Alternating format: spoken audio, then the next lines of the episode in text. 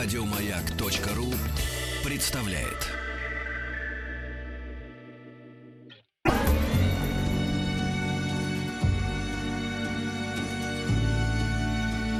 По заказу Гостелерадио. Добрый день, дорогие друзья. Ну вот наступила долгожданная пятница. Еще чуть-чуть, еще напряжемся. И рабочему дню конец, как, в принципе, рабочей неделе. Но пока вы можете немножко расслабиться, взять мягкие подушки, пуфики, может быть, взять бутерброд, ну, по крайней мере, в зубы. А дело в том, что наступает время тихого часа с Вадимом Тихомиру. Как всегда, в этом часе мы будем с вами обсуждать последние новости, думать, рассуждать, мыслить, ну, может быть, даже анализировать. Напомню, дорогие анализаторы, э, Наш смс-портал 5533, все сообщения сейчас слово «Маяк», есть форум радиомаяк.ру, ну и WhatsApp, плюс 7 967 103 5533. Говорят, он начал работать. Так, ну давайте вначале порадуемся за москвичей. Дело в том, ну, и жители, естественно, жителей Москвы и гостей столицы. Дело в том, что 1 сентября в выставочном комплексе «Манеж» наконец-то покажут «Царь-бомбу». Это макет самой мощной атомной бомбы, э, которая, как вы знаете, при взрыве э, при взрыве, сейчас одну секундочку, у нее шляпка гриба была 97 километров, а сейсмическая волна трижды обогнула Землю. Ну, после долгожданного выступления Никиты Хрущева, как вы знаете, на Ассамблее ООН, эту мобу стали называть Кузькиной мамой, да, так что, уважаемые друзья, мы ее все увидим, эту Кузькину маму. Но дело не в этом. Дело в том, что, безусловно, мы, конечно, гордимся, да, тем, что у нас было, военными достижениями, техникой. А интересно, а что сейчас наши военные специалисты готовят для нашей российской армии.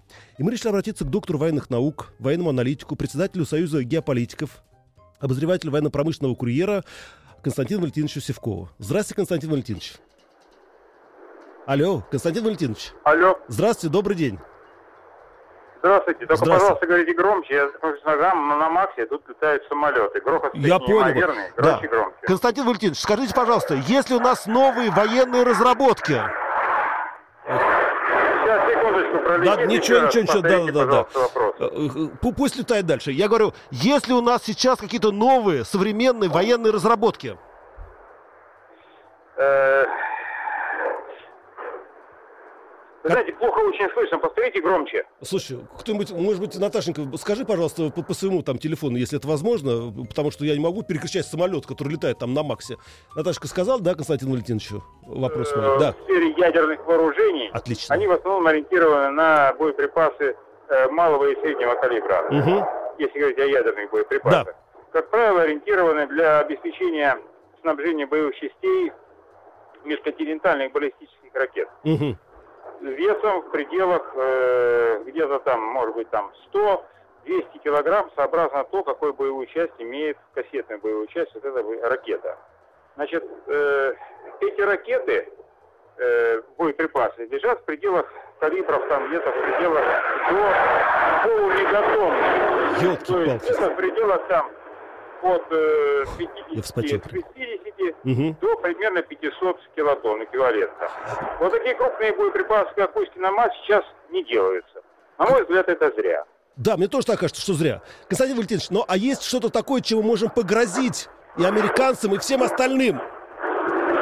Ну, вы знаете, э, я разговаривал со специалистами, могу вам сказать, что Российская Федерация не обладает технологиями, которые бы позволили бы разработать ядерный боеприпас эквивалентом больше, чем Кузькина мать.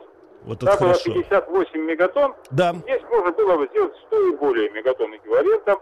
Вот. И использованием этого боеприпаса, подобного, можно было бы инициировать разрушительные геофизические процессы. Ой-ой-ой. Я на это тему писал. То есть, к примеру, удар таким боеприпасом по э, Йеллоустонскому вулкану, Да, например, да, да, мог да. инициировать взрыв этого вулкана вот, и извержение, последующее, вот, которое привело к уничтожению, полному физическому уничтожению всего североамериканского континента, всей жизни на нем. Вот это... Соответствующим ударом по всем регионам. Константин- Можно с помощью таких боеприпасов инициировать по предложению товарища господина, может как назвать, может, товарища Сахарова, академика Сахарова. Мгм.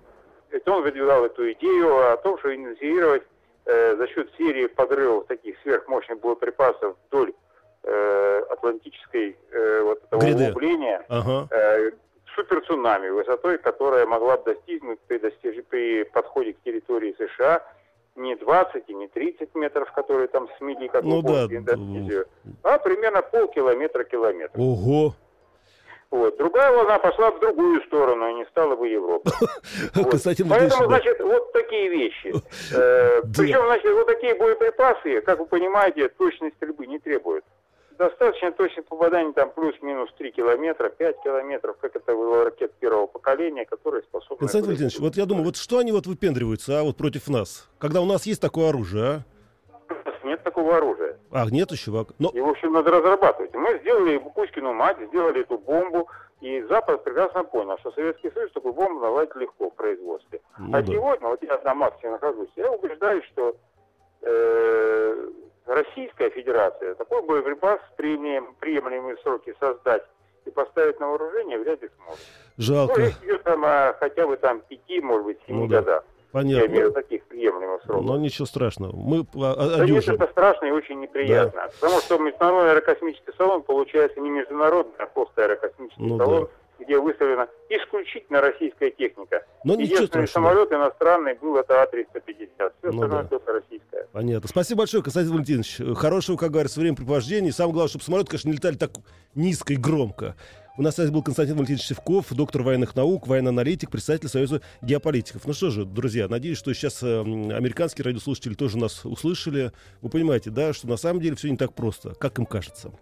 Но Подожди, подожди, да куда же мы, торопиться не надо. Но, друзья, давайте подумаем дальше. Вы знаете, вот, конечно, безусловно, а- атомные бомбы, да, ну вы знаем, это самое ужасное, что у них есть, это разрушительная сила, да, а кроме этого радиация. Но вот что-то мне подсказывает, что радиация, с одной стороны, конечно, это зло, это страшно, но с другой стороны, ее можно использовать и в мирных целях, и в малых дозах. Так это или нет? Давайте узнаем об этом у профессора Российской Академии Наук, доктора химических наук, председателя Межведомственного совета по радиохимии при президенте Российской Федерации, ой, Российской Академии Наук, извините, пожалуйста, и госкорпорации Росатом, у Бориса Федоровича Мясоедова. Здравствуйте, Борис Федорович. Здравствуйте, Вадим. Здравствуйте, Борис Федорович. Скажите, пожалуйста, ведь э, радиация, безусловно, очень опасна для всего живого. Но, с другой стороны, те люди, которые побывали на Чернобыльской АЭС вот сейчас, да, в зоне отчуждения, говорят, что там просто все так и прет в огороде. Да, спасибо большое, уважаемые радиослушатели. Я хотел бы коротко сказать о том, что вот радиоактивность все связано с ней возникло у человечества совсем недавно. Прошло около 120 лет, когда это явление природы было открыто. И, как я понял, вы уже подробно говорили о военном использовании да, да, этого да. явления. А я хотел бы сказать, что радиоактивность не только опасна в определенных случаях, но она помогает нам жить. Она заботится о нашем здоровье. Вот об этом очень коротко я хотел бы сказать. А каким вот образом, атом, да? атом или, э, скажем, э, атомное сырье используется для производства электроэнергии. 16% у нас в стране, приблизительно то же самое в мире, делается за счет использования мирного атома, а именно этого явления.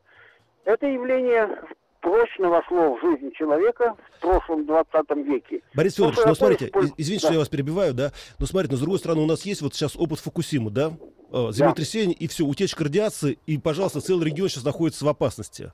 А можно Да. сделать так, чтобы радиация действовала положительно на наш организм? Ну, радиация, э, во-первых, разные виды радиации бывают. Альфа-активные частицы, которые поглощаются листом бумаги, а вот самое страшное гамма-излучение, Мгм. которое проходит через бетонные стены, и от него нужно защищаться. Но главная забота человечества – использовать эту радиацию в мирных целях. Да, Например, пример. Это се- сегодня ядерная медицина. Она получила широкое развитие во всех странах мира. а что это Что такое? это да? такое? Это значит, радио... тот или иной радиоактивный изотоп, он соединяется в виде определенного соединения, попадает в организм и доставляется в ту точку, которая заболевает тот или иной орган, скажем, особенно раком. И главное, что облучается вот за счет альфа-частиц не весь организм, а только та часть, что Который э, надо уничтожить, орган, да. который заболел. Это вот яркие примеры сейчас у нас в стране. Очень много делается для создания ядерных центров медицины. Это будущее медицины. В будущем нас будут лечить одновременно и диагностировать с помощью ядерных средств, а именно радиофармацевтических препаратов на основе использования изотопов. Надо же. вот самый яркий пример. Борис Федорович, еще один вопрос. Вы знаете, какой-то древнеримский сенатор, не помню уже, там их там много был, Нерон, по-моему, да? А, Да. Он боялся, что его отравят, и поэтому каждый день принимал немножечко яда. И в конце концов, когда ему пришлось время как бы умирать, и он выпил целую чашу яда, он не, не умер. Может быть, нам тоже вот потихонечку прививать нас к радиации, чтобы мы не боялись этих ядерных угроз и так далее и тому подобное? Вот я думаю, и наша страна в этом отношении делает все. Мы никогда не использовали ядерное оружие, да, хотя в Да. этом году отмечалось 70 лет со дня печальных событий в Японии, которые всем известно. Но все это относится, я бы сказал, к области фантазии. А на самом деле, еще раз хочу подчеркнуть, что радиация, она только используется на пользу человека и очень много-много может дать. Борис а Федорович, касается... Да. Не, не, просто, извините. да, не просто, э, д- д- договоритесь, извините, я вас перебил. Ну, да, давайте продолжим. Не, не, Борис. Федорович, у нас, к сожалению, все, у нас время заканчивается. Мы Просто я хотел поблагодарить вас за ваши знания, за вашу работу. И действительно, к радиации надо относиться и вообще к этому, ну, комплексно. И тогда мы спасемся. У нас на связи был Борис Федорович Мясоедов, профессор Российской Академии Наук, доктор химических наук.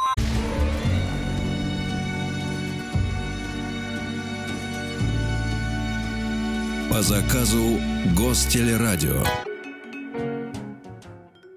Ну что ж, дорогие друзья, а, мы обсудили с вами очень важную тему про атомную ракету, Кузькина мать, бомбу, простите. Да, я, я до сих пор хожу волнами просто от предвкушения, что может ждать американцев, если они будут себя плохо вести. Ладно, это шутка, конечно. А, Мосгортранс намерен увеличить количество женщин-водителей автобусов. Дело в том, что сейчас работают ну, порядка 16,5 тысяч водителей в Мосгортрансе, а чтобы полностью укомплектовать штат сотрудников, надо еще порядка 200 с пол- 2500 человек. И, конечно, возникли вопросы, а где взять? И тогда решили, не пора ли нам все-таки обратить внимание на женщин и сделать женщинами а, водителей автобусов. Ну, вы заметите, что женщины водят чаще трамваи, иногда троллейбусы, да. э, А вот в автобусы я только один раз в жизни видел женщину-водителя автобуса.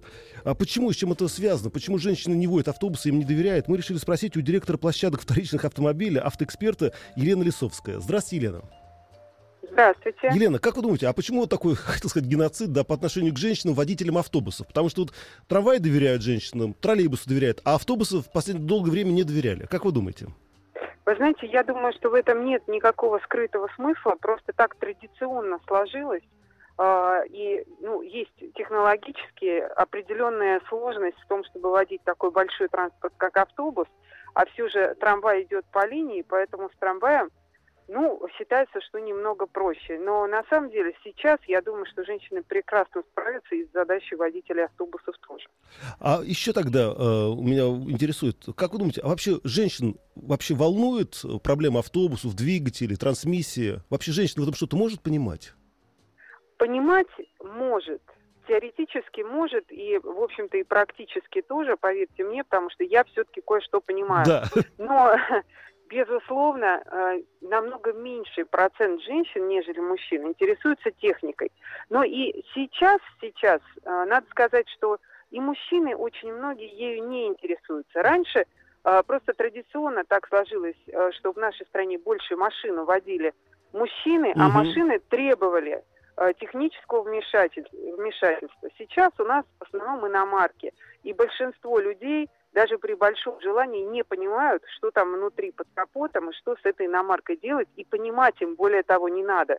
Потому что скорее можно навредить, нежели как-то помочь своему автомобилю. Вот и традиционно сложилось, что более технически подкованные люди мужчины, потому что они ездят на машинах, потому что на- маши- маши- машина да. может в дороге стать, нужно как-то ей помочь, нужно что-то в этом понимать. Вечерами собирались в гаражах, эти машины собирали, разбирали. Вот оттуда и пошло.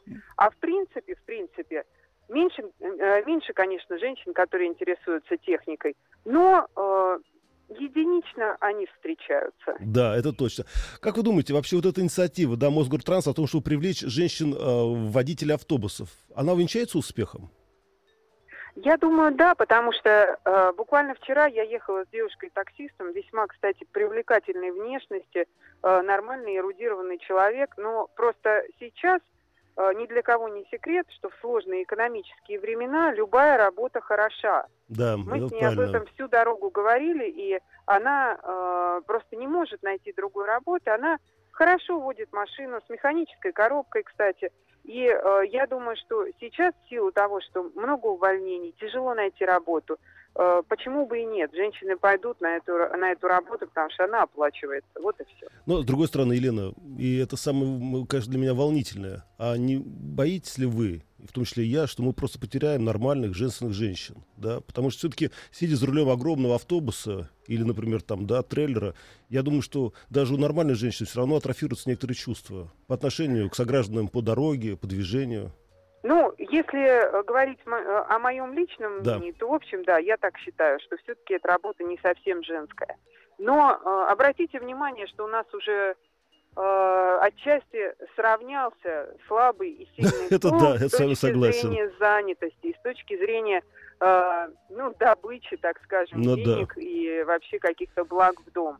Я К согласен сожалению, вот ситуация такая, и Да. что теперь с этим делать? Ничего. И зачастую очень много женщин, которые одиноки, у которых есть дети, которым нужно кормить семью. И здесь э, уже то, что называется не до жиру. Вопрос не встает о том, вот как бы мне бы выглядеть женственным. Вопрос стоит о том, как заработать, чтобы прокормить. Елена, и еще все-таки, мне кажется, вы затронули тоже очень важную тему. Все-таки женщина-водитель автобуса гораздо легче будет познакомиться с мужчиной, продавая ему талончик. Кстати, да, кстати, да.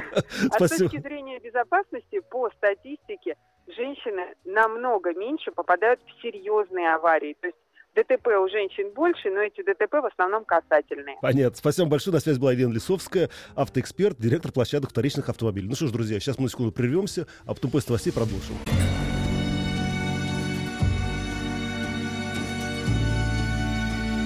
По заказу Гостелерадио.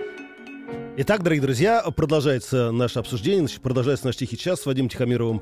А, Я уже говорил о том, что Мосгортранс решил увеличить количество женщин-водителей автобусов. Это, конечно, замечательная вещь. Ну, как говорится, все опять на хрупкие женские плечи. Но дело не в этом. Мы сейчас разговаривали с Еленой Лисовской, автоэкспертом. Она сказала о том, что ничего плохого в этом не видит, потому что женщины гораздо более аккуратные и так далее и тому подобное. И самое главное, не попадают в крупные аварии. А вот здесь у меня возник вопрос. Все-таки согласитесь, что манера вождения автомобиля женщины и мужчины – это две большие разницы. И я все-таки хочу знать, а с чем это связано? И мы решили обратиться к генеральному директору студии инновационной психологии и медиации Наталье Сергеевне Шлепужниковой. Здравствуйте, Наталья Сергеевна. Здравствуйте. Наталья Сергеевна, объясните мне, почему все-таки мужчины водят машин так, а женщины вот так? Ну, собственно говоря, э, нужно сказать, что различия в поведении представителей мужского и женского пола во время дорожного движения различаются биологическим э, различием мужчины и женщины. А, Если обратиться генетическим инстинктам, то Мгм. важно сказать, что женщина гораздо сильнее подвержена стрессам, и это, конечно, вполне объяснимо тем, что в них заложен сильнейший инстинкт самосохранения и продолжения рода. Так. А, и этим объясняется желание женщин избежать опасности и э, предотвратить ее. Мужчины же наоборот, они добытчики и охотники, им постоянно приходится сталкиваться с опасностями. Поэтому реакция мужчин за рулем на опасность кардинально отличается от женской реакции. Наталья Сергеевна, вот смотрите, вот сейчас мы попадаем на очень скользкую такую почву, да, Мгм. дорожку. Дело в том, что получается, что у нас есть единые правила, но поведение на дороге у нас в корне отличается у мужчин и женщин. Так может быть нам, чтобы не сталкивать их да, лбами, может быть нам сделать специально одну дорожку для мужчин, а одну дорожку для женщин. Ну, это было бы прекрасно, просто это невозможно сделать. Жалко. Жалко, да. Но женская психология отличается от мужской, это факт.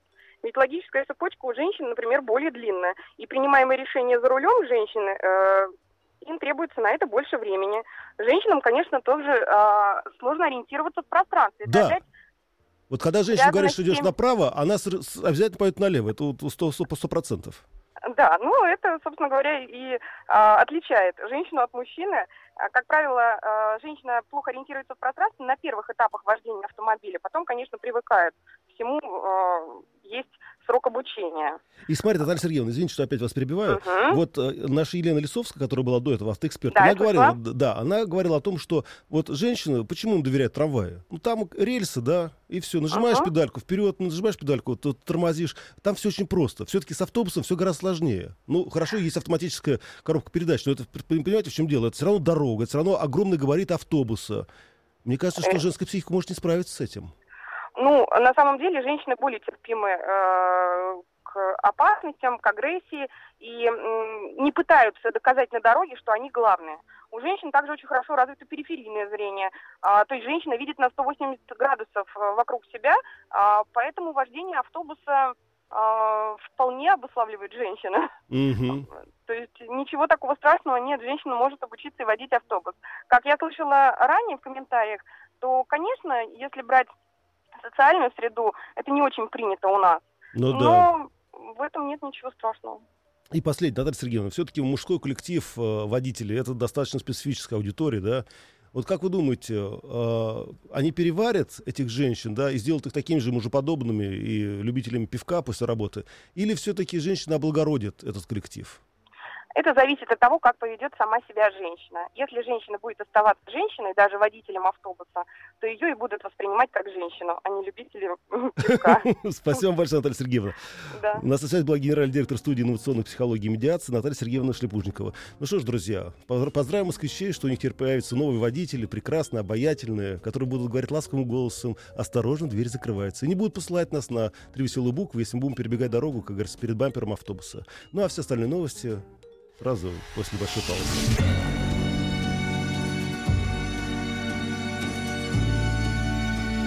По заказу Гостелерадио.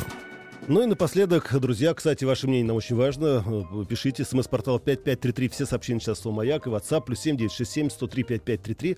М, Вы знаете, израильские антропологи провели эксперимент, в рамках которого они успешно испекли хлебные лепешки из дикого ячменя, перемолотого при помощи древних ступ, сит и прочих инструментов. То есть они практически создали угощение, которым питались наши предки в каменном веке. Да. Ну и, кстати, говорят, ничего, получилось достаточно съедобно. Я вдруг, знаете, о чем подумал? Вот мы все время, да, гонимся за этими кулинарными шедеврами, изысками, майонезом, кетчупом и всем остальными делами. А почему нам не обратиться к нашей национальной, исконно русской кухне? Репа. Да. Это больше ничего не приходит в голову. Э, Ну, короче, мне не приходит в голову, но я думаю, что другим придет. У нас на связи шеф-повар, член Ассоциации поваров России Анатолий Крюков. Здравствуйте, Анатолий. Добрый день. Анатолий, скажите, пожалуйста, вот все-таки есть наша русская национальная кухня?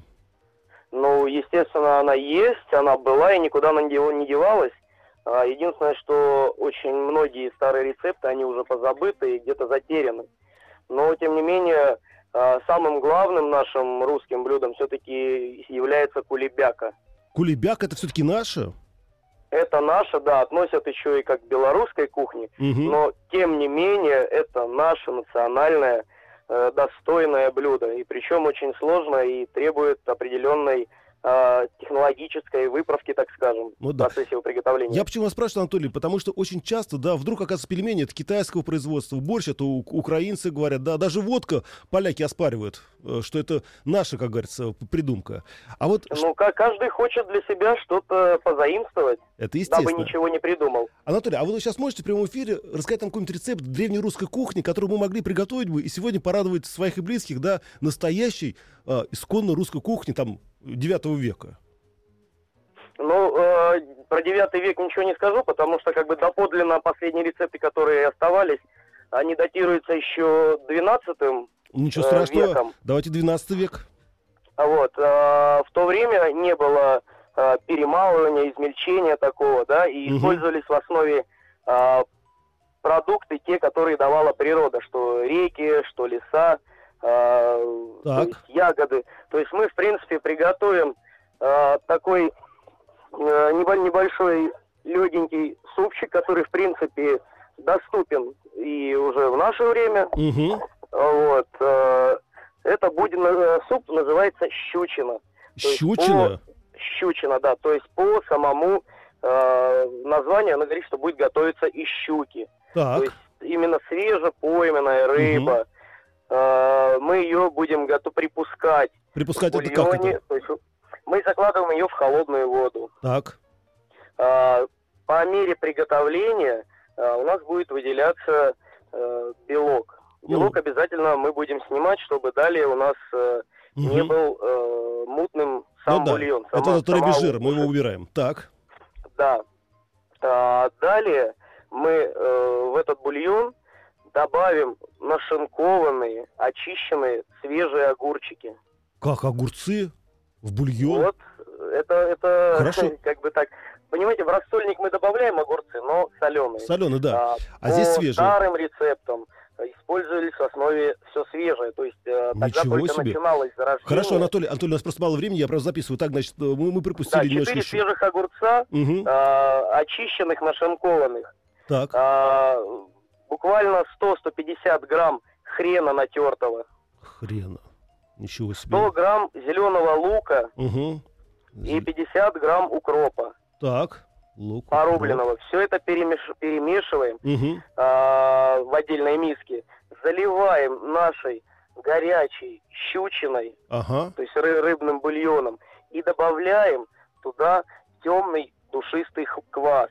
Квас?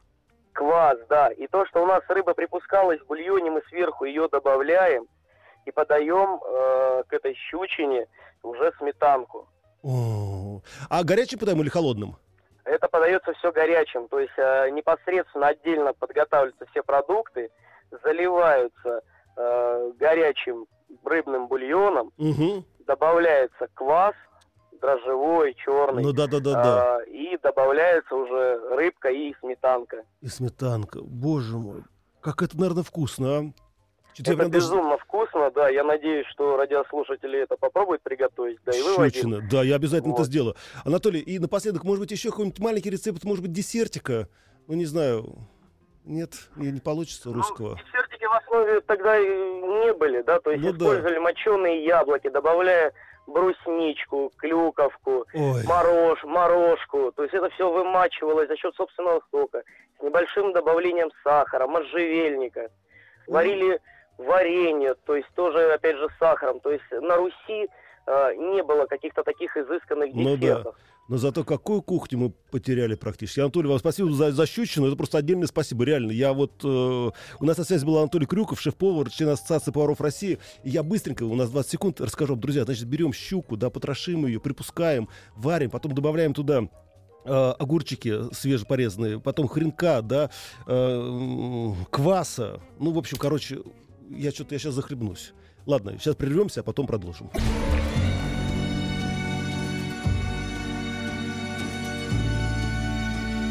По заказу Гостелерадио.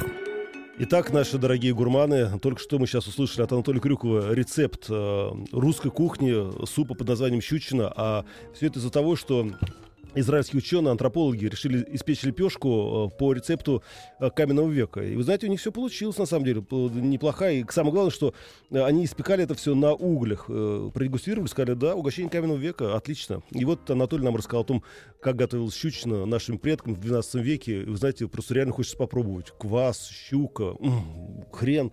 Ну, посмотрим. Огурцы, опять-таки. Но я сейчас не об этом. Вы знаете, я о чем думаю все время? Вот что такое еда, по большому счету? Это калории, белки, углеводы, да? А если, например, взять, здесь таблеточки белки, здесь углеводы, здесь там размешаем это все чуть-чуть там э, калориями, и все, и получится то, то же самое питание, и можно совершенно спокойно жить и не мучиться от этих пищевых пристрастий.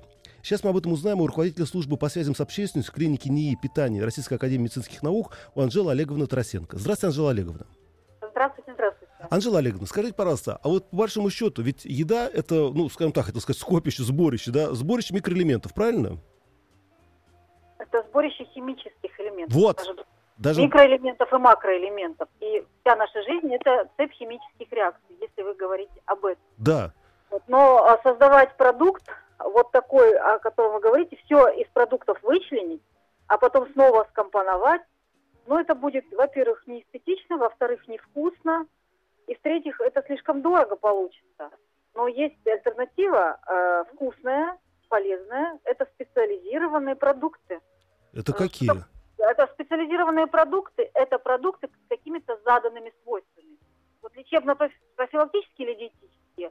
А, есть лечебные Мгм. диетические продукты, это для тех людей, у которых есть заболевания. Ну да. Есть лечебно-профилактические у тех, кто хочет предупредить заболевание. Вот если мы возьмем обычный продукт, да, всем известный, ну, натуральный, что-то из него уберем, а что-то добавим, мы получим специализированный продукт уже с заданными свойствами. Значит, Анжела Олеговна, я вот боюсь, знаете, в чем дело? Вы сейчас говорите, у меня такое ощущение, что это будет геномодифицированный продукт.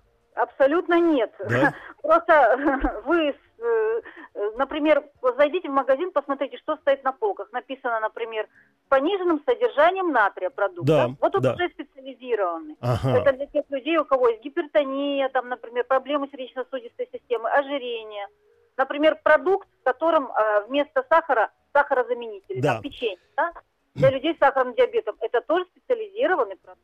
Анжела Олеговна, и все-таки, вот смотрите, скажите, а, я знаю, что есть такое заболевание, это белковая непереваримость, когда организм не может принимать белок. И для таких людей специально создают некие коктейли, да, которые они принимают внутрь для того, чтобы поддерживать организм э, в Ну, вы тонусе. имеете в виду непереносимость молока, э, белкового белка молока? Да вообще, нет, молоко. да, е- есть люди, которые вообще... сахара, например, Да.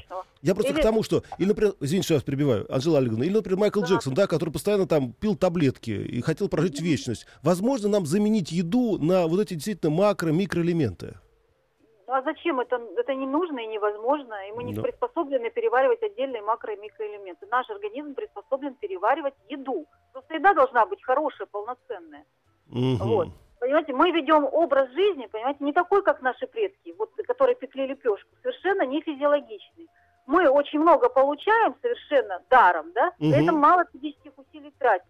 Мы не отрабатываем те калории, которые мы получаем. Поэтому специализированные продукты, словно могут нам помочь. Например, взять белковые коктейли. самые. Вот. Э, Есть э, белковые коктейли, которые предназначены для спортсменов.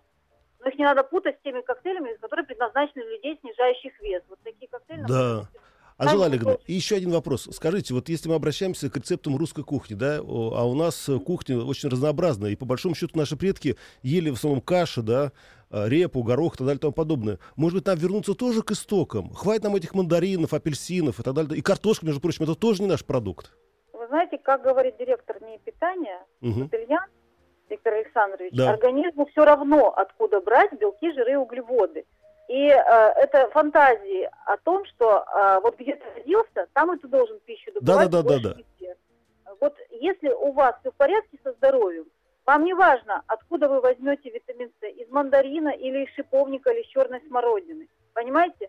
Главное, чтобы у вас мало было колбасы в рационе, жирного мяса э, и э, мало, значит, сла- сладких, сладких конфет, Вот. а побольше овощей, фруктов и натурального рыбы, натурального мяса, морепродуктов. Спасибо большое, Анжела Олеговна. У нас на связи был руководитель службы по связям с общественностью клиники НИИ питания Российской Академии медицинских наук Анжела Олеговна Тарасенко. Ну что ж, друзья, мы все поняли. По крайней мере, на выходные, я думаю, вы будете заниматься здоровым образом жизни, будете питаться здоровой пищей и будете здоровы и красивы в понедельник и будете слушать Радио Маяк.